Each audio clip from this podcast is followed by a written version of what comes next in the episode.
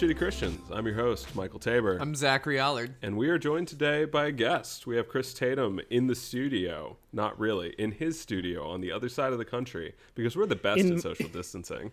in my in my Yeah, makeshift Chris- studio, which is literally like surrounding myself with temporary mattresses and like egg. Oh, like, it's egg nice that you carton try to like actually make the sound sound good. We're not very we don't care. Can I ask a question? What is a temporary mattress? like a, a mattress that you would put on like a pull-out bed, like a, a mattress topper, but it folds up. It's not like a mattress topper that you would put on a permanent bed. It's a mattress topper that you can fold up and put in like a closet. Oh wait, you live in California. You don't have closets. Never mind. Um, uh, I, I'm disappointed that you gave me a real response. Yeah, what's a closet? Actually, we have closets here. It's basements that we just do not fuck with. Yeah, I have a pretty big closet. On on a I moral I mean, you know level, this. We don't fuck with is opposed basements in North basements. Carolina. It's terrifying out here. We Everything's have. Oh, I mean, I feel like we have under houses. Like we have crawl spaces. Under houses like under butts. We're just letting it all hang out. Chris has been a friend for a long time, and he is here to talk with us about just war theory and also, I think, just more generally, the history of Christians and violence, which is to say, lots of great things. You know, our podcast too often is criticizing Christians, complaining about their failings. And so we just really wanted to do another episode where we get into what Christians do right, like violence and the state. But first, Chris, maybe we should get to know you a little bit. Um, so I kind of was. I, I, I'm a Christian. Like, I guess I should just say that out loud. Like, I, I ascribe. We're to taking you off this podcast. Definitely not allowed. Uh, so I was brought up with just a, a kind of a wide variety of of influences in terms of like external and internal. So internally, like I love games, like board games, video games, tabletop games. Like that's just a thing that I do a ton of, uh, listen to a ton of, watch a ton of. I was brought up in a conservative Christian home, very Southern Baptist. We wouldn't know anything about that. Yeah, doesn't sound right. yeah, fair. I was that kind of got countered by the military upbringing. My dad was in the military for 27 years, uh, and so we moved around a lot. And when you're overseas, you just don't have a ton of options when it comes to what church you go to. You kind of go to the one that speaks English and kind of agrees with you sometimes.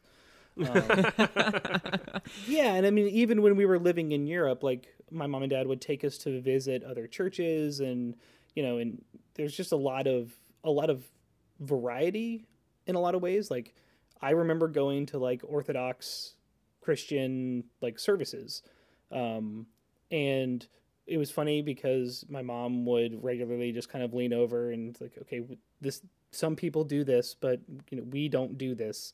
Like it just kind of a very like filtering. Like as as I was taking in culture, she was just filtering it to make sure that I wasn't taking in too much. like when I uh, would watch Discovery Channel with my parents obsessively, and my parent, my if my parents were around, my mom would be like, you know, that's great, that's all true, but you know, evolution isn't real, right? Yeah. Yeah, and I think we've all had like similar examples to that. I mean, you know, I went to see Titanic in a movie theater, and Nice. hey, man, it, it was PG thirteen at the time, and Yeah, I definitely got me wasn't in the allowed door. to see Titanic. Me either. And, you're younger than us. Damn, mom. Look Ah, at you stepping Yeah, stepping no, out. well, she She just really wanted very, to see it. If t- I don't know what, when Titanic came out in the United States, we got it four months later, but we didn't have any of the discourse. We didn't have any Oh, of that. right. Yeah. So you just didn't yeah. because know. the internet was not really there.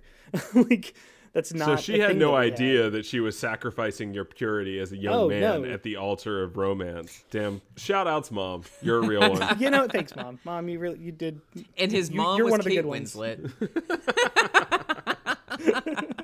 Uh, but yeah, so I just I had a ton of stuff that was just that was kind of thrust on me in a lot of ways. Thrust is a weird word. Um, I have a lot of stuff. Yeah, I was gonna say, was given the exposed- history of some of these and denominations. Kate Winslet was thrust upon Chris. it, what the bad part is that my second thing that I wanted to say was that I was exposed to a lot of things, and that doesn't help. So you got smorgasbord of evangelical Christianity filtered through military, which you know we here at Shitty Christians love. That always works out great for us. Yeah, and that's why Chris yeah, and no, I, that's actually why this episode exists. and that's why Chris and I, when we met at 18, immediately became friends. Yeah, you were both seconds. the lost boys perfect. of evangelical culture. We were just broken. We didn't know any better. Chris, are you here to teach us how to be nice? no, I would never teach you to be nice.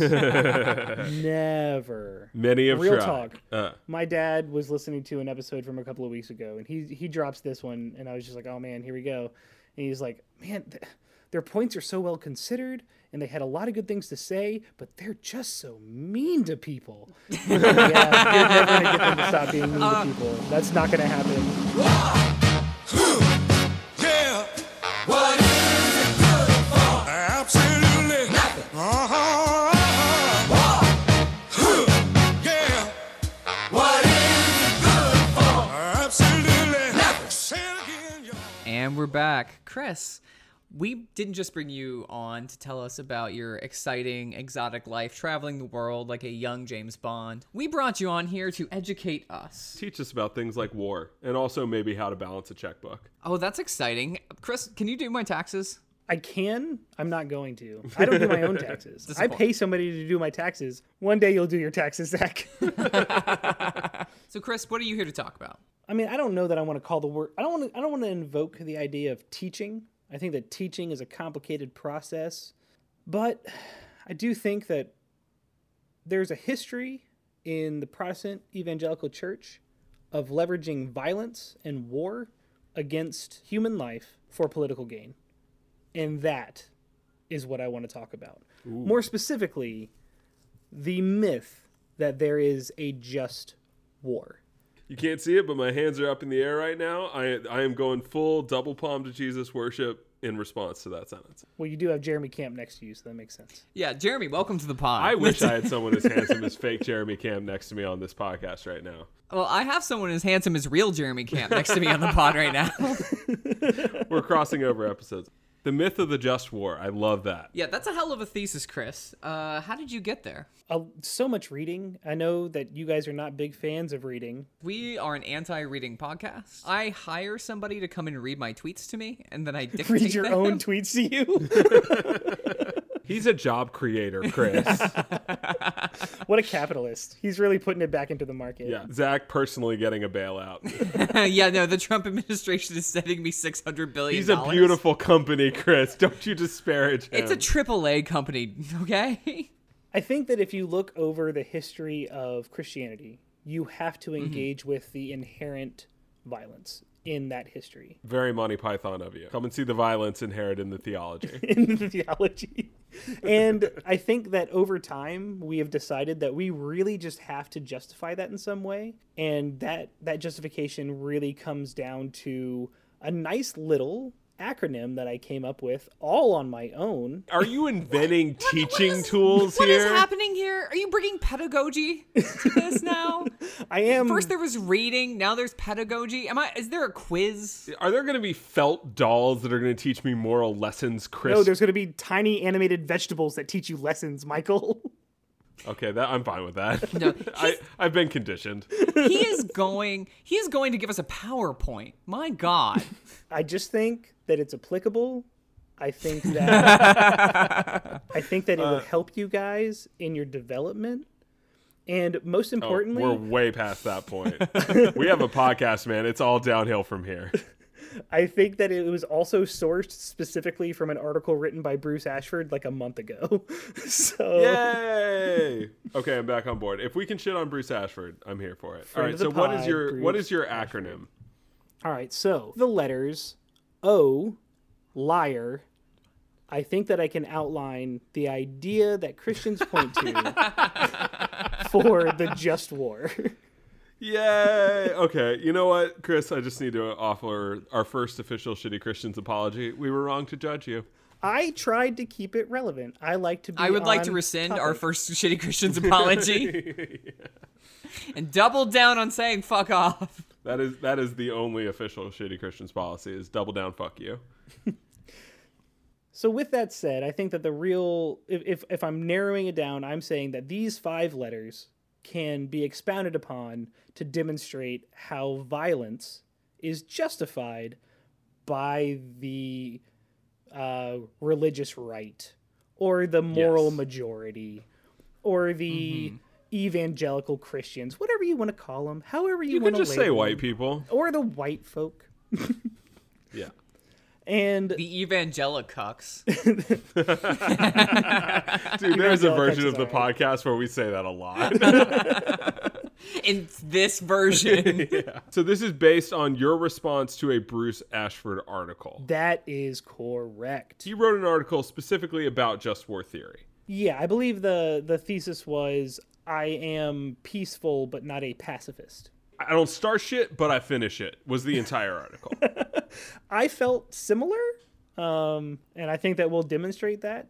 Uh, I definitely felt like someone wrote something in a way that things had already happened, and so they had to justify it after the fact. You know, it's it's well, you guys don't have kids, but no. So a common occasion with kids is you walk into the room and you obviously know that something bad is going on. No, I live with like- Zach. I know exactly what that's about. my mouth is just my mouth is just covered in honey like a bear and like yeah. And every time he's like, it's not sexual. And I'm like, yeah, but you're not wearing the pants. Well, he started it. yeah, yeah. This was just. so if we're starting with my very balanced and my very uh, kind acronym that I've created, we're going to start with O of the O liar. And the Oh, O stands for didn't. others. And Bruce used Nehemiah 4 as an example of where violence was justified, actual war actions between two So not for me because obviously I have the Bible totally memorized always, duh. But like, what's happening in Nehemiah four? So Nehemiah is kind of a funny story of where this prophet says, "Hey Jews, we need to um, rebuild this wall," and the Jews are like, Generally speaking, wait when is anyone nehemiah says, trump? Yeah, wait nehemiah was trying to make israel great again? Nehemiah was literally trying to make Israel great again. I can't even argue with that. That's I'm mad that I can't argue with that, but that's kind of what was happening. trump has been ordained by god. Chris, Ta- chris tatum said it here first. So the Jews had Jerusalem destroyed, and Nehemiah was called upon to deliver this message. Hey, we need to rebuild this wall. We need to develop. We need to devote all of our resources to it. It's really important to to build this wall. But while they were building it, these other um, I'm gonna say other countries. I'm, there's no good word to describe those people based on what the Bible says. I'll get canceled immediately. Um, you can just call him goyim that's our word yeah, there it is. How very Hollywood. definitely not. They so were some they- people came to stop the wall building. yes, they were. They said no. Antifa showed the up. The Democrats there is very much a greater good mentality here. It's a it's a very Aristotelian idea, and it's it's fine. I think that you could defend that. well, it's it's the idea of defense, right? Like, Right. hey, it's okay to play defense. Violence being used to protect Right. others. And I think that my issue with Bruce Ashford using it here is that I struggle to see it demonstrated in modern wars. I think in modern wars it's been a lot more of a good defense is is a great offense. Um, yeah, a good defense right. is called a nuclear. this is how you stop people from attacking you We'll get by there. having bigger swords. Yeah, but have you ever been attacked by a dead person fuck Good you point. Chris. Checkmate. Yeah, so I think like a lot of bad theology or bad thought, it starts in its most reasonable place and then moves out. So the most reasonable place is like, hey man, if someone's attacking you, it's okay to defend yourself. And like we're not even ceding that ground, but we are acknowledging that that's where it starts because it wants you to be like, yeah, of course, of course, you and, and not just yourself, but these people weren't even they weren't militant at all. They were just putting rocks on top of each other to build a wall. Uh, so so it's now you, we move from defending yourself to defending the innocents. These people aren't attacking Yeah. anyone. These people aren't doing anything to anyone. This this city's rubble belonged to those Jews. They were allowed to build there, but they were being attacked. So we have our O. Now we have our L. Um, and this is the law. And when I say the law, and when most evangelicals say the law, they're referring specifically to Old Testament law, like Exodus, Leviticus stuff. Um, if you guys don't know what Exodus, Leviticus are, I can't help you. Just Google it. uh, don't Google it. Never Dude. Google. Yeah, probably don't Google Leviticus. You're gonna be real sad. Look, Pentateuch can't. I, it's, on this podcast, I am canceling the first five books of the Bible. But Chris, stop trying to nuance our help positions. I learned it from you. You did not. So this would be the law that was passed down from a big old mountain onto some tablets and then adapted as an, as a civilization was born. And effectively in Exodus 2, it, it speaks specifically to if if someone wrongs you or wrongs your wife or your child or your family or your goat. Listen, my goat has a long list of enemies. That's all I'm saying. Okay. And in that law, retaliatory violence is okay. It's like, hey, if somebody comes at Right. you, you you, You slap clap back. You clap You- back. Would would it be fair to call this the eye for an eye? Uh, the this Nancy, is the Nancy Pelosi, Pelosi, amendment. This is what this is. If Trump Yeah, comes yeah. at you, you clap back at him. That's how it works. That's right. You get a gif out that shit. And then vote for everything he wants and In everything fact, else. you push him for very minimal oversight and still give away a trillion dollars. I love that we're talking about the Old Testament right now, and still somehow it's about how much we hate Democrats. All right, so that's the Old Testament law. It is. It it's is eye for very an much eye. that. Yes. And he's using this to justify just war. Well, it, it gets complicated there because he's not willing to say that if an individual attacks you, you should attack them back. He's using the Old Testament to justify uh, a country retaliating against another country, which Which is already insane. I don't know that it's insane. I think that there are further passages in the New Testament, particularly the life and sacrifice of Jesus Christ, that make that. I'm not going to say obsolete. I'm actually going to say wrong. That's better. That's better. yeah. I actually think that that is wrong. Again, you've already brought up two Bible passages. You're making me talk about theology. This is not okay. But if we can get Dog, into it for three one second, more. I'm it's sorry. almost as if the character and personage and sacrifice of Jesus Christ changed the fucking rules. yes, I would definitely argue that. As a baby theologian, I would argue that. Everybody remembers when Jesus rode into Rome on a giant white stallion, was cutting down motherfuckers with a sword, Came down on a golden escalator. and then created the Catholic Church. We all remember that. Read your history, people. Um, a New Testament scholar uh, who was a pacifist, Richard Hays, said the crucifixion demonstrates a Messiah who refuses the defense of the sword and dies at the hands of a pagan state that bears the power of the sword. So, what Richard Hays is saying here is that literally the death of Jesus overturned the Old Testament law that is being used to justify violence against others, specifically violence against others from other countries. And I find that particularly poignant in our discourse today. Are you telling me Jesus wasn't born with an AR-15 in his hand? Because if so, I am going to need to get a new translation. He was absolutely not born with an AR 15. Oh, uh, wait, you're not reading the USAB? that was good. That was, Jesus, that was good.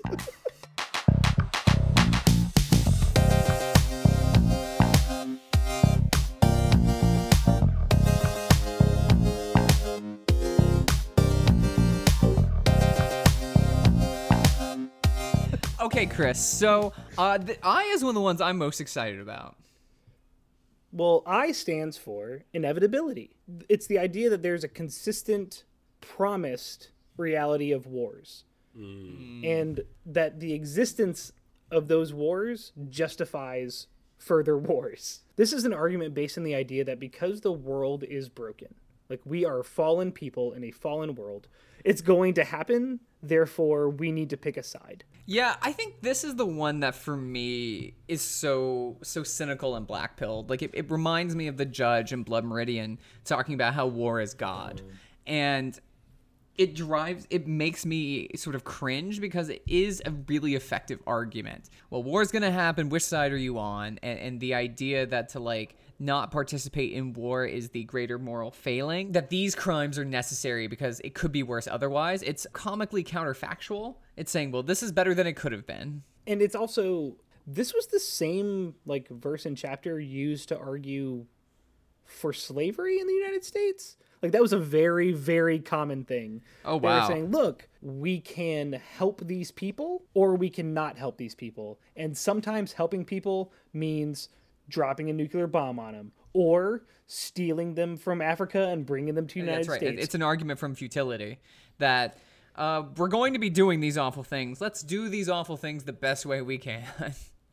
Yeah, and it, it I think that the use of Matthew 24 here, it's corrupt in a way that it's taking a passage where Jesus is warning and preparing the disciples for the hard times ahead after some very good times for them. Like they were seeing a lot of success right now in his in, in, in his ministry. Uh, they were a lot of people were coming out to his to his sermons. A lot of people were showing up at the temple. Uh, he was helping a lot of people. He was healing people, and he came out and said outright, like, "Hey, look, guys, it's not always going to be like this. It's going to get hard." And literally, I think Bruce here is using this to justify specifically American action in wars, but generally like Christian actions and wars, and I have a really hard time with that. Well, because it is it is evil on its face. Like the idea that hey, shit's gonna get hard means so you need to go harder. Uh, Yeah, no, They I hit- mean go hard before they do, or else you lose. Yeah. Like, They hit you, you hit them back twice as hard. yeah, don't wait for them to hit you. You just need to get in there and fucking hit them. right. Like, and again, all of this argumentation about just war exists only on a conceptual level because if you uh, try to apply this to any actual conflict, it's fucking pointless because we're never doing just war. It's never happened. And that brings us to A. The letter of the day is A for Anus. arms. Uh, those things go together better than you'd think. and this is kind of the the the armament argument. So Well, in Luke 22, it's how Jesus inspired the Second Amendment. yeah, I mean, I wish you were joking. I really do. You know, when Jesus was on the cross, he had a couple of Uzis in each hand. Little known fact that uh, the movie The Alamo is based on Jesus being on the cross. so in Luke 22, this is where Jesus is talking to his disciples, kind of, kind of beside the Last Supper, and he says, he Gospels says, are weird. Uh, they, they um, are. It's hard to know exactly how things went down. Jesus teleports. when Fuck you. Don't worry about it. He just disappeared from a crowd. He's a magician. It's the director's cut. They added footage. So Jesus was speaking to the disciples and he says, Look, if you've got bags, if you've got sandals, if you've got cloaks, but you don't have a sword, sell them and get a sword. Be ready. Be prepared. And Bruce kind of takes this in a direction where he's saying that we should just always have more swords. Hey, if you have sandals and a cloak but no swords, then sell all your shit and start a sword making factory. Because, bro, Right. you need fucking swords. and if you have a town, make sure no people and you can't feed everybody. That's okay. Just make sure there's more swords than people. Make sure it's a sword-based economy. the sword based economy is really important here because the more swords you have, the more defensible you are. That's right. As it turns out, I think that this argument's just absolutely nonsense. He kind of leaves out a bit of a section later in the in the chapter where as the disciples hearing Jesus speak are reacting to it and thinking, "Oh man, we're going to need to get some swords, guys." You just hear them rustling around, getting in oh, opening drawers. I don't know where you keep swords. I, I have no idea where you keep a sword. I don't have any swords. if you're Bernie Sanders, you keep it on your office wall like a boss. We keep well, not all of us can be as elegant as Bernie Sanders. Well, that is that is the truest thing you've said all pod.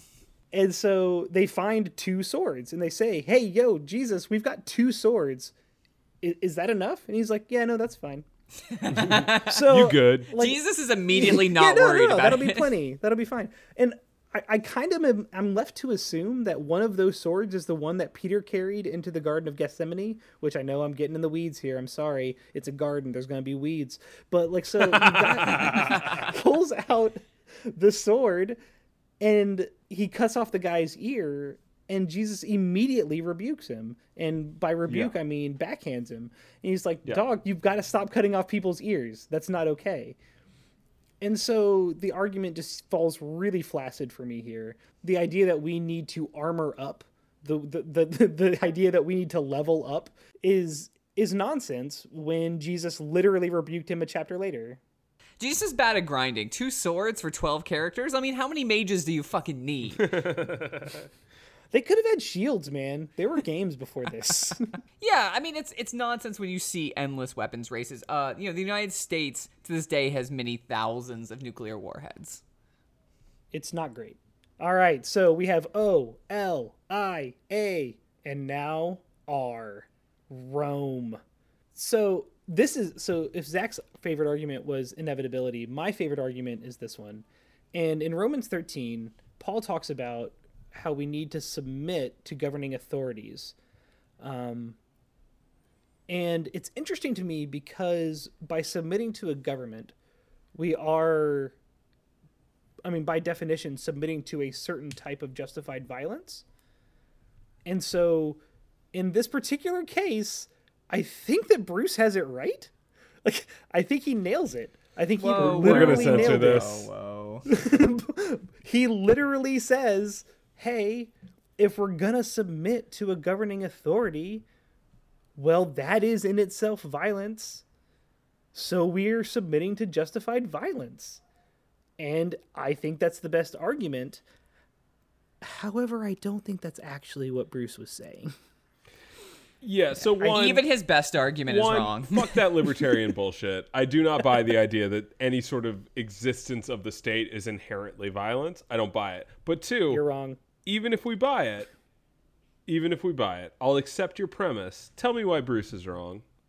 Well, Bruce is wrong here because I, he wasn't saying that government is inherently violent. He was saying that, well, if the government tells you to do it, you've got to do it, right. which is a whole different problem. For me, Romans 13 is interesting because I do actively view, like, to submit myself to a government is to submit myself to justified violence. And I'm not saying, not the libertarian argument that, you're stepping on my feet, so I'm in the worst position and you're imposing yourself on me. That's not the libertarian thing that I'm talking about. I'm actually talking about the idea that violence is inherent to governing people in order to enforce law. Even the word enforce implies violence. Mm-hmm. So if if I'm going to submit myself to law, I am going to say, okay, if I do wrong, you can cuff me and take me with you. Like I I am submitting myself to that violence. I just wanted to make sure that we're delineating between no, the I, I actually think don't tread on me important. versus the actual like no no no government is like you have to submit yourself to that. Like No, society state- works that way. A certain amount of state is premised upon the idea of force. right. Like yeah, there's no way to say there's no way to to say like enforce law other than saying enforce law. Like that's just how you say it. I don't actually agree with that statement, but it's way too deep to get into it. That's fair. And I, and I'm also open to that argument and willing to say that this is at least the most nuanced of his arguments. He is at least saying that. He's at least being willing to meet there. But even if we accept that, war is different than policing your own people. Agreed a thousand Obviously, percent yes our mili- our police state is too militarized, and we use too much force when we're dealing with laws and all that stuff. However, the idea that that is the same as uh, carpet bombing Vietnam is not even close. And I, and it's funny what Bruce Ashford is doing is just a you know he is doing the transitive property thing. These things are different, and he is saying they're the same. Absolutely. And that's and to me that's where while this may be his most nuanced argument, it simply breaks down when you stop conflating governments with war. Like Yeah, I mean, it's just to based govern around a- something is not to be at war with something. Totally, it's just based around a false equivalency at heart. Right. And I think that the entire article is actually it, it is falsely underlined with the need to justify war. Um, if we accept the uh, point of I, if we accept the inevitability, then I think we have to accept that we are not going to be perfect. We have to accept that we are not going to do just things at all times.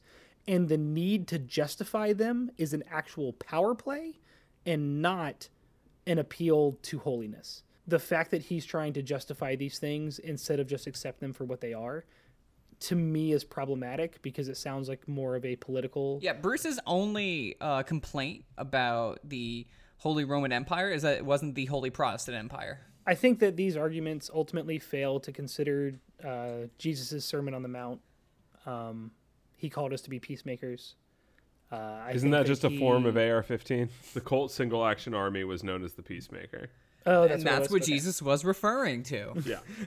Blessed, Please be blessed a are gun. blessed are the Colt Single Action Army. may they may they never jam. And you know, Jesus commanded us very directly to not adhere to an eye for an eye in terms of justice. I don't think that the existence of war justifies war. I think that mm-hmm. wars are bad. And I think it's okay to say that wars are bad. Yeah, I, I think it's the idea that like what Jesus is saying is that war war gonna war, war's gonna happen. But the idea that you need to take that and say like, oh no no no, but like there are there are holy wars, is where it gets really ugly. And the fact that we don't call Just them that holy phrase wars. holy wars makes me uncomfortable. Well, yeah, we don't call them holy wars anymore because we know that's bad. That has a bad history, as it turns out. We just call them just. Yeah, Right. it's another phrase Absolutely. for the same thing. Next, next one's going to be simply war. Simply war is very good. It's it's like naked war. No additives, just war.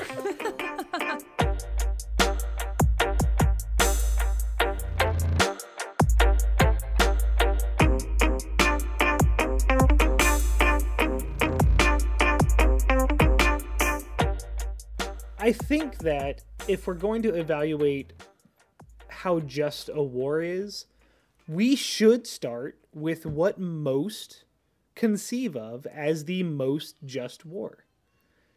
Vietnam. We'll get to that Spanish American later. War. Let's take a Hamilton. I think you may be talking about one of the world wars. I'm a little fuzzy about which one, but So I think, and maybe this is just me and my military father. And, no, this and is everywhere. This is what I learned in school. Oh Like, yeah, yeah. No, World The War II. only just war is the one where the Nazis were around. Or sorry, no, every war is just, but the most just war was the one with the Nazis. Right. So yeah, I think that the, a question that we really should engage with is: Was World War II the just war?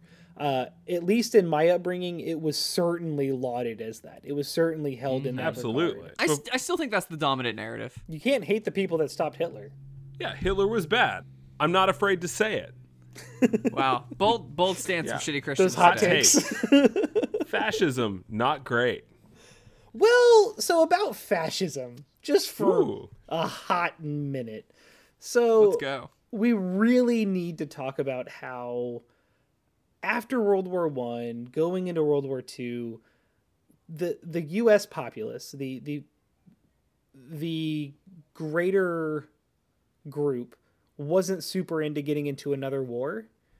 Yes, isolationism is the word that I learned in high school briefly Yes, to pass exactly. It was that. C. And and there is there is some contention on whether the powers what be believed in isolationism, but certainly there was an apprehension to going to war. Uh, and there's a couple of reasons for that. Um, one of Mm-hmm. didn't which, hurt- go it didn't turn out great last time. No, World War One kind of sucked, and that's that's just real. Like Oh, people yeah. came back from that war changed. Yeah, I don't know how much time we want to spend on this, but the sort of TLDR for World War One is that there were no good guys, and the U.S. shouldn't have gotten involved. And uh, it was the first real mechanized war and killed so many people so fast. so people didn't want to get involved in a war, but also fascism wasn't scary to the American people. And not Oh, just the. American people, but to the Christians, to the Protestant Christians. oh, interesting. Yeah, uh, I went digging for a ton of. I, I, I thought that after the success that I had with looking up sermons from World War One, Civil War, Spanish American War, tons of wars, I had so many sermons to read. Particularly the the Iraq War. Like there was just a ton of stuff to read. Any sermon found that, or any sermon that I could find during World War II where the U.S. was not involved. I just couldn't relate it to fascism and to like nationalism and to any of those things because Protestants didn't as far as I could find, and I'm going to leave room for me not finding every sermon that existed, but I could Wow. not find a substantial Protestant argument against fascism or Hmm. against Christian isolationism. Fascism just wasn't as scary as communism. And so, so the. US the US literally saw like Russia and thought, you know, maybe it's okay if, you know, yeah, I mean, you're the fascists and the scared by the communists one you know, out. right? yeah no it's very much the w no like it's very much that that that worldview um and kind of what was constantly said and this was more in articles less in sermons was that the the the problem the the, problematic issues with hitler and mussolini were too outlandish to be adopted by American Christians. American Christians weren't afraid of those ideas taking over the world. What terrified them was the agnosticism of communism. Like the the absolute rejection of religion of communism made them very very afraid. And so they just kind of sat on the sidelines. Um, there was actually a movement uh, during that time called the Mothers Movement, where their their main argument was let's let this war run its course. Let's don't sacrifice our sons. Let's just kind of let let's just see what happens and you know pick up the pieces when we're done. Uh, and that's terrifying to me just as a concept. So the mothers movement's main conceit well one they were made up eh, almost exclusively by white middle class wives so they looked at the atrocities of the fascist regimes and thought, huh, maybe that's not that bad. Maybe those fascist arguments have some weight to them. Maybe the differences between people groups means that we should have nationalistic nations. Oh. So they weren't just anti-war. No, no, no. They actually were not anti war. They were As much as they were pro genocide. their involvement in war. Hot take. And if a genocide happens, well, I mean, quite literally, the Christian the Christian right there is they were already kind of frustrated with the immigration situation in the United States. Um, We don't of see any Jews, parallels to that in our Italians, current time. No, there- I don't even know how we're relating this. How is this even applicable to today's standards? so they were fine with a war that they weren't involved in. And Sure. so Yeah. you're right to say that they they wanted to keep the, the boys safe, but they weren't willing to keep all Anything, boys this safe. is just teaching me that Christian responses have always been the same. yeah, no, I mean, and that's kind of why I brought it up. Like I was, I was, I in that yes, well, let's keep the boys safe, but it was to keep the boys safe at the expense of other boys, and I think that we should stop saying the word boys. But on top of that, no historical issues with that whatsoever. I think that we should also You're right, you're right. I'm sorry. Let me be clear. The beautiful boys. yeah. beautiful crystalline white boys. The boy bands. the boy band of brothers. They were willing to fight to keep some boys out of the war, but it wasn't about Yeah. global violence. It wasn't about like any kind of ecumeni- ecumenical like understanding of violence. It was about let's let this play out and let's be on the quote unquote right side of history is kind of where they said. And frankly, They are always on the right side of history. Heyo. quite frankly, they would have preferred fascism to communism in terms of powers taking Mm-hmm. over the world. I mean that that's America through and through. I mean, if Venezuela taught us anything. But then Pearl Harbor happened. And both the US government and the evan- evangelical church didn't really have a choice. They were they had been come up against. They had been they had been wronged in the Exodus interpretation of the word, and so they had to react. They had to retaliate. And so we get into this really weird situation and I don't know how deep you guys want me to get into the theology of this, but basically they were in a place before this where they thought that the world could get better. Not not just that the world could get better, but that they could help the world get better before Jesus got back. Make America city on the hill, blah, blah, blah. Yeah, no, absolutely. Like as long as we make America perfect, it makes Hey, hey, hey, not perfect, just great. And clearly in the 40s, America was perfect and great. But no, so they just they felt like that was the time that they had to get involved, and in mm-hmm. their involvement, the the evangelicals kind of changed their tune a little bit here, and they got involved in radio evangelism. So during this nationalistic push, where you know Rosie the Riveter, World War II, you know get the get the women in the workplace and and take care of your kids in the public schools and all that stuff. All that stuff is going on, and the evangelicals say, "Hey, we need to get the word of Jesus. We need to get the gospel out to all of these people, but not just the women in the workplace. We need to get it into our boys overseas who are going through so much hardship. They're going through so much war and sadness. We need to get the word out. Which is not a bad goal. Like, I think that we can agree on that. I think that talking to people about Jesus during war times is not a bad thing. I'm not, I'm not sure. Uh, Trinity Christians is agnostic on this. Yeah. Our official our official position is the shrug emoji. I think it really depends on which Jesus, and I'm pretty afraid that this is white Jesus that we're talking Yeah, this about. this might be uh, hetero blonde American Jesus. I think that what re- what's really reflected in this is that Christians stopped being about making the world better and made it more about trying to save as many people as possible.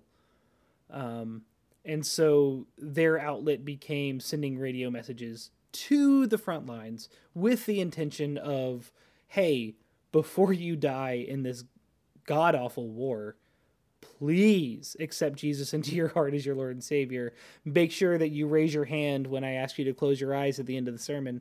Like that's World War II radio broadcasts were the original Acquire the Fire. Absolutely. Come down, Yes, come down to the come down to the front percent. line and get saved. Yes, no, literally, acquire the fire slash promise keepers started here. That's where this started, a hundred percent. But we got to a point in the war. It got real scary, actually. Pearl Harbor made everybody really uncomfortable. Uh, microaggression. Uh, Pearl Harbor was the man spreading of the 1940s. so when the U.S. decided that they couldn't quite handle the the Japanese front, they decided that those guys at the Manhattan Project had a pretty good idea. Oh boy. and and Harry Truman said I mean, he literally said this in a radio broadcast. We thank God that the atomic bomb has come to us instead of our enemies. We pray that he may guide us to use it in his ways and for his purposes. Jesus, Jesus did say, if you don't find a sword, uh, invent a weapon that can ki- destroy entire cities full of civilians. Yeah. Uh, Acquire the fire. I kind of spoke about this earlier about the need to justify such actions. yeah. And I grew up absolutely hearing these justifications. I absolutely heard, well, we the, the lives that we spent at Hiroshima and Nagasaki, they paved the way to not spend lives elsewhere. And yeah, I we will, saved lives when you think about it. No, it's true. I mean, the argument is, is based around counterfactuals, and that essentially, if we had to continue doing the war, more people would have died. So we had to destroy two cities full of civilians to make sure. and that absolutely was the argument that Harry Truman was making. Like he was saying, "Thank goodness we have this technology." But he does say kind of the quiet thing out loud there, where he says, "Instead of our enemies," where Yeah, it's well, like, he says, "Imagine what they would do it do with it," says the man that bombed two civilian cities. quite literally, that's what he was saying, and that's terrifying to me. I do get to shout out Reinhold Niebuhr here, though, oh, because Oh man, I fucking love that dude. Did you listen to his last mixtape? He's quite the rapper, the lyrical mastermind. So Niebuhr, he was a Protestant theologian at the time, and he absolutely like called the nuclear like the, he called the, the the nuclear bombs just like undermining all of the justness of World War II. He absolutely said like Uh, I think the quote is something along the lines of uh, it represented a nauseating self righteousness centered on a more ideal social structure emerging from the ashes of war. So to unpack that a little bit, he's saying if you need to use a nuclear war like weapon in order to find peace, you're probably not piecing right. Like you're just not doing the peace thing that you're saying. Uh, yeah. So just the idea there is that at this point there were at least prominent theologians saying you don't get to hold up this use of force, this use of violence as just. You don't get to do that. These were a bunch of civilians and you like absolutely disintegrated them and that's not okay. This is is this our first non-shitty Christian? Should we have horns going off right now? Um it's Jesus and uh Reinhold. you guys would really love his past. He actually led a very militant socialist group before he settled into his older When have we ever advocated for that? I think that the larger narrative of World War II is that it was some kind of heroic action that we were taking, that it was doing something uh, that needed to be done. But ultimately, we were just, after the fact, covering up three of the most like atrocious actions in mankind's history. Um, we had two atomic weapons go off, and we had the Holocaust. And we were like, after the fact, no, yeah, this was the best course of action. We did it. And that's, it In- just seems like revisionist history really hard. in some ways the justification for it feels in tune with the horrors of it like because we encountered brand new horrors in this war we had to call it you know the most just war uh It- it's no, it, it is actually like no, no, no. I wasn't owned. You were the one that was owned. Mentality. uh justice is by definition a defense of evilness in this case Yes. and and this just further like illuminates how fundamentalist leaders uh fundamentalist evangelical leaders had given up on trying to make the world better i think that there's probably an argument to be made that world war ii would have continued without us intervention um as the fundamentalists just kind of watched from their rooftops waiting for jesus to come back until pearl harbor happened and they didn't have a choice uh, and that makes me a little sad. Like that makes me feel very like First and Second Thessalonians. That makes me feel very. That's that's a feeling now. By the way, books of the Bible are now feelings. You're welcome. Oh i i've got a hard ephesians going on right here right now Yeah, I wish you would cover that up. I will not. I will. I will not you put ju- my light under a bushel. Zach, do not Corinthians his Ephesians right now, please. Yeah, he, yeah, he he really wants that light to shine before all men.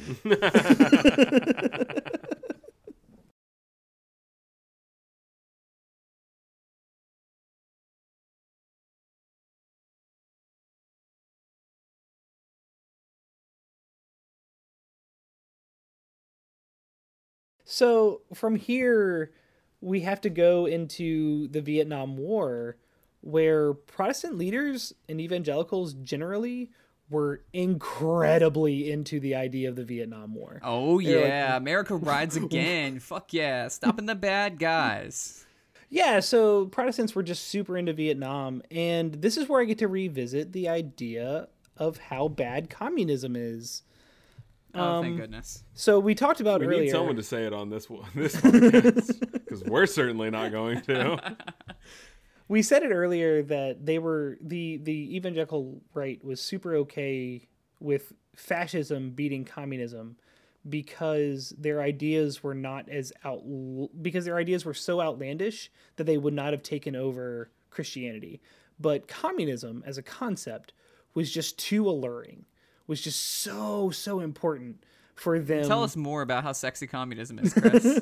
it was just too much like you you give up god you give up religion and you take on the state and the state will take everything from you So I'll say this: I think fascism is popular with a certain brand of conservative Christianity, not because it's so outlandish, but because it connects really well. Like a certain brand of conservative Christianity is very us versus them. absolutely. I actually read a really good article from a guy who went to visit fascist germany before the war and he he bit it he bit into it whole, like hook line and sinker. He was super into the idea that hitler was was was pushing out because it matched up with his belief like it Yep. matched up with his christianity. I wish i remembered his name and i this is what i get for not doing enough research. His name was Bruce Ashford. but no like and he he came back to he got he got investigated by the gestapo for almost like pushing up against some of the more extreme ideas of of fascism at the time. And they were like hey look man you've really got to go back to the us he comes back to the us and like studies um, us churches for a little bit and he's like oh wait these are just the seeds. These are the seeds of what fascists were saying in germany hmm. just years later. And so I, I think it's really interesting for you to say that because I think that there are a lot of seeds that match up with that. I think there are there's a lot of agreement between what's being said by literal Nazis and what was being kind of undercurrented in the, the Protestant church at that time. Yeah, and and you know, see Hey, previous hey, hey! If we've learned anything from the pro-life movement, those aren't seeds; they're babies. And if you look at previous episodes, you know, we're not going to spend a ton of time on this argument, but essentially that's still alive and well today. Bruce Ashford actually does argue for a version of Christian fascism. That is his vision for Yeah. What he wants America to be. And so this this was relevant then, and it, it, it's arguably even more relevant now in the Christian right. absolutely and then and that's kind of that's kind of the idea here right that's why we're drawing all these points together is that these these protestant leaders they saw communism as this huge absolute threat and so they chose fascism over it and now fascism was largely in their opinion dead but now they've got to like lower the they've got to lower the gun against communism here. Uh, our, our friend niebuhr good good friend niebuhr who just hated the nuclear weapons he did absolutely frenemy. the frenemy niebuhr absolutely said that communism was the greatest threat to christianity. But let's talk about how billy graham at the same time was going on this evangelical crusade tour around the world actually conf- Yeah. Calling it a crusade, Billy Graham, I you know, maybe time for a rebrand on that one. it's not a great name The uh, the Billy Graham uh, police intervention. The Billy Graham stop and frisk tour. so yeah, Billy Graham's out here during basically the civil rights movement, right? Like So yeah, at this point in in time, Martin Luther King Jr. is established and is is kind of bringing up and and facilitating a much larger movement at home, while Billy Graham is abroad. He's out there conflating American Christianity literally with free market capitalism, like actually going out of his way to vilify communism in the face of these non-American audiences. which is why Bruce Ashford sucks cuz he's just fucking like swag jacking like Billy Graham's corner. Like he doesn't even have an original thought. Like he's just he's just cribbing. Well, I mean, he's incapable of having an original thought because It's not okay to spit other people's writtens, Bruce Ashford. And so Martin Luther King Jr. here is bringing up the civil rights movement, and he's he's willing to say, like outright, communism is bad. It is anti-God, and I am pro-God. And for a Christian to say they are anti-God is bad. I know I'm quite revolutionary here. It's fine. You can we can cut as much as you say. It's fine. Now, here's the thing, Christoph. I am a centrist. I, I am the cent- I am a centrist MLK. I am a centrist between capitalism and communism. I'm as a socialist. I actually read this sermon from Martin Luther King Jr. and it was fascinating because I feel like he was kind of leading his audience on. Like his congregation, like so the the Are you the saying congre- Martin Luther King Jr. was a tease? Because we've already addressed those allegations. so in the in the transcript I was reading, they had like the call outs from the audience, and you could see them doing like the amens and the yes sirs and the all that. And then it gets to the part where he's like, "But communism's pretty cool, though." and Praise his whole his whole point behind that was saying, "Hey, maybe communism doesn't have room for God in it, but it does have room for taking care of people in it." And mm. taking care of people seems like a thing God wants to do. And I think that we could all agree that that's a thing that God wants to do. I haven't seen a lot of evidence of that in the history of the church, but I'll go with you on it. Thanks for coming out on this limb. I It's, appreciate it. it's it's sort of abstract, like going faster than the speed of light, but okay. it's sort of like the just war. I believe it, but I've never seen it. To, to back up MLK Jr. here as if he needs any support. Um, the, Every, the- everybody needs a hype man, Chris. Everybody needs a hype man. So William Temple was the Archbishop of Canterbury at the time, and he was willing to A say better hype man. His name was, willing- Temple. he was willing to say that communism was a Christian heresy. Like he was willing to say that it was absolutely heretical for people to believe communism, but it had some pretty good ideas that you could probably find in hmm. your local like Gideon Bible in the hotel you're staying in. yeah, yeah. So it's taking all of this Christian concept and just pulling the God out of it. Right. And that's that that was very much what was being said by Martin Luther King Jr. and William Temple, but the the evangelical right was not willing to meet them in the middle. It became very apparent while Vietnam was raging and the evangelical Christians were willing to go out and kill communism, but they weren't willing to defend civil rights at home.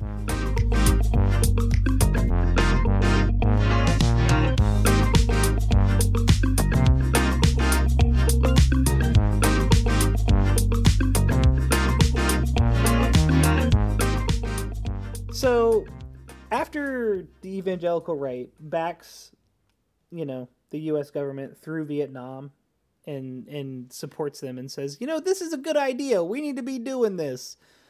Um, they got pretty mad at Nixon for kind of turning coat on them pretty hard and saying, "Hey, it's okay, Soviet Russia. It's fine. We'll we'll still talk." Oh, China, it's fine. We can trade goods back and forth. This isn't a big deal.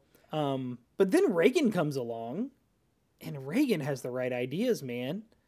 We can't sit here during this Cold War and not increase the number of nuclear weapons that we have. Yeah, I mean, it's a cold war. I want to get hot. I'm I'm cold. I need I need a temperature that I feel comfortable at. I need, I need a blanket made of swords. Frankly, it's like the temperature of like uranium 151 when it's not surrounded by lead. It's about that temperature. Unlike your Bacardi 151. Rude. which is always the right temperature, going down smooth. Bacardi 151. Yes, Stay- if I if I think of Bacardi 151, what I think is smooth. So Reagan comes in and is just very into increasing military spending, you know, like mm-hmm. Republican presidents tend to do.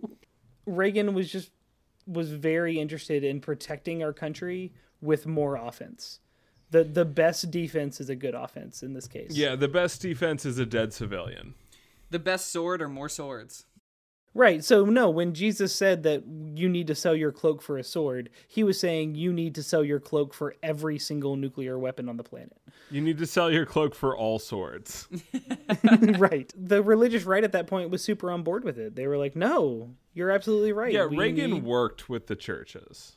He's so Absolutely. beloved still. No, he gave insane numbers of sermons and like he preached, quote unquote. He I'm sorry, I can't use the word preach here.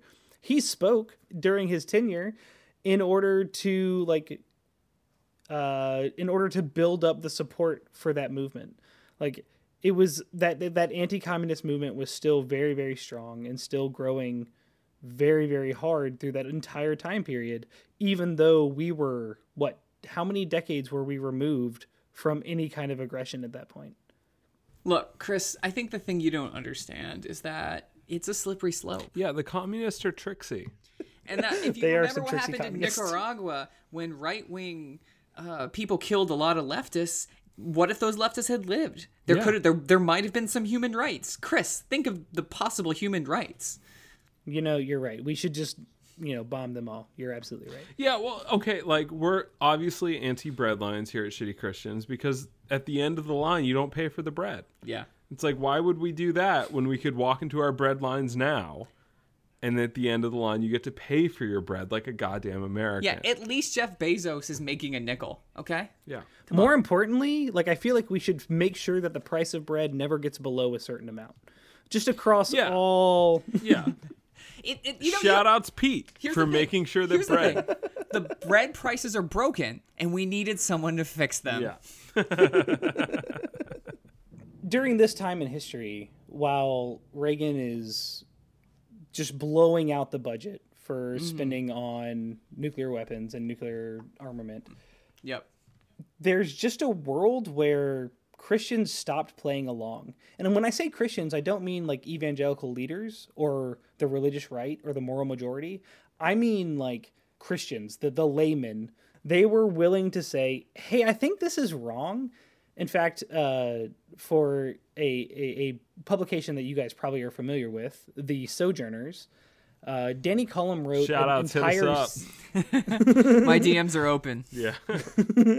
Danny Collum wrote an entire series of articles about how we were vilifying the USSR in a way that incriminated and vilified the workers and the people of those countries and not the government that was running them. He was actually saying that it was that that anti-communism was a state religion of the United States and that Wow. we were elevating communism to such a level of of hatred that we were demeaning the value of the humans that lived under that system as if the humans that lived under that system had any choice in the matter and that is such a huge turning point because just a couple of years later the united methodists the episcopals the lutherans and the southern baptists had all denounced american escalation of nuclear arms so like Wow. just everyone turned coat. Like everyone was like, "No, this is bad though. Like we shouldn't just do this for money." I just really feel like at that point the the domino theory of communism didn't play out the way that it was advertised by the right. Um, South Korea is still South Korea. Vietnam is still Vietnam. And there's it's just this whole this whole problem at this point of trying to justify our actions for the betterment of the church when I think that the seeds of those actions were always seeded in the political gains of the people who were in charge of the evangelical right at the time. Um, and, you know, at the end of World War II, we were really pushing towards uh, trying to get the word out, trying to get the gospel to the people who needed it. And maybe we succeeded at that. But I think that those radio evangelical messages turned into the televangelists. And our televangelists have a terrible history of being, Fucking shall I say, good? I don't know. Down, like, obviously down to party. Yeah. Which is the thing I love in a friend. they're, they're always holding. They're down to experiment. at this point, you know, Jim and Tammy Faye Bakker, uh, Jimmy Swaggart, they were running absolutely awful fronts for their rape and embezzlement homes. like they were just Factories. High production. Very efficient. Yeah. Not like those Tesla factories. They're getting it done. but no, so like there's just this world where the evangelical right just has has collapsed because they were no longer on the side of the workaday Christian. And the workaday Christian, I think, are people like us. Are people like us who want to help other people. And it's really hard to claim the moral majority when the things that you've done for the last 60 years have hurt other people. I, I don't know if I see a lot of evidence that like what we are is the standard. No, that's probably true. I think that what I would say is that they failed to connect on the points that made it more important how we treated our neighbors, which was how we treated the people that we care about most. And now we're just kind of in a mess and you probably you could say something here about the Iraq war if you wanted to, but I just don't think that we have any ground to stand on when it comes down to it. I'm really glad they found the WMD. Yeah. Otherwise, otherwise, it's just a chance to pillage and murder. Yeah, yeah, yeah. Well, I think what it needs to be said is that, like, at the end of the day, who is going to save the soul of oil if not us? Mm-hmm. Mm-hmm. It's crude. We have to refine it. I hate you for saying that. yeah, I I really have a hard time trying to defend the actions that the United States have taken since 9/11. I it just feels like Britain in the 1700s. It just that's all it feels like. Essentially, we have lo- we have been sort of talking about the last 80 years or so of American wars and interventions and evangelical support theory of just war. And uh, Chris, forgive me if I'm wrong. It seems like there are no just wars. I would certainly argue that there are no just wars. I think that the need to justify war is centered in trying to build up a kingdom that exists here on earth. And the kingdoms on, on earth are damned, and we should just abandon those. Um, I think that we should make the most of what we have here, but trying to defend something because you think it makes you morally upright, because it makes you uh, feel better, is wrong. Outright.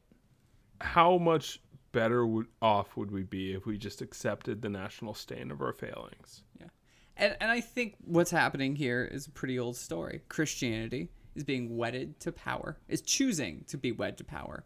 And one of those two things has to die when Christianity and power meet. And typical of American Christianity is the Christianity part that dies on the vine and the power that continues. Chris, thank you so much for being on the pod. I really appreciate it. Uh, where can people find you on the internet? Uh, the easiest way is at Fawkes Ashes, F A W K E S A S H E S, on Twitter. My name is Michael Tabor. You can find me at Michael Tabor on Twitter. I'm Zachary Allard. You can find me at Zachary underscore Allard. And And, and you can find us negging John Piper on Twitter at shitty underscore pod or check out our super cool website, shittychristians.com. Thank you so much for listening. Thank you, Chris, for being here. We really appreciate it, especially the second time through. yes. It was a ton of work, but I think that it'll be worth it. Thanks, Chris. Thanks, Chris.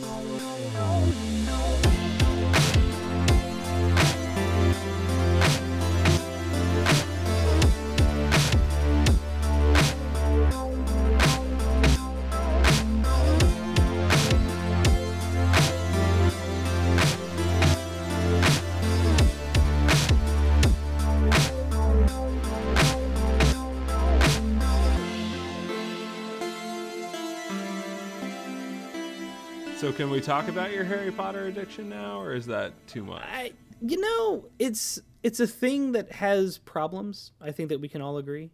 Um, I just really enjoy Harry Potter, and I think that it's a fun world to live in in my head. Or when I go to Universal Studios, which I can't go to because gonna this say, fucking, fucking virus. yeah, Hogwarts didn't have a contingency plan for this. The Dementors aren't going to save us now. I don't think the Dementors ever saved them. Yeah, Michael, they're Dementors. Zach, don't you even? Hey, hey, hey. You are my Dementors. that might be true.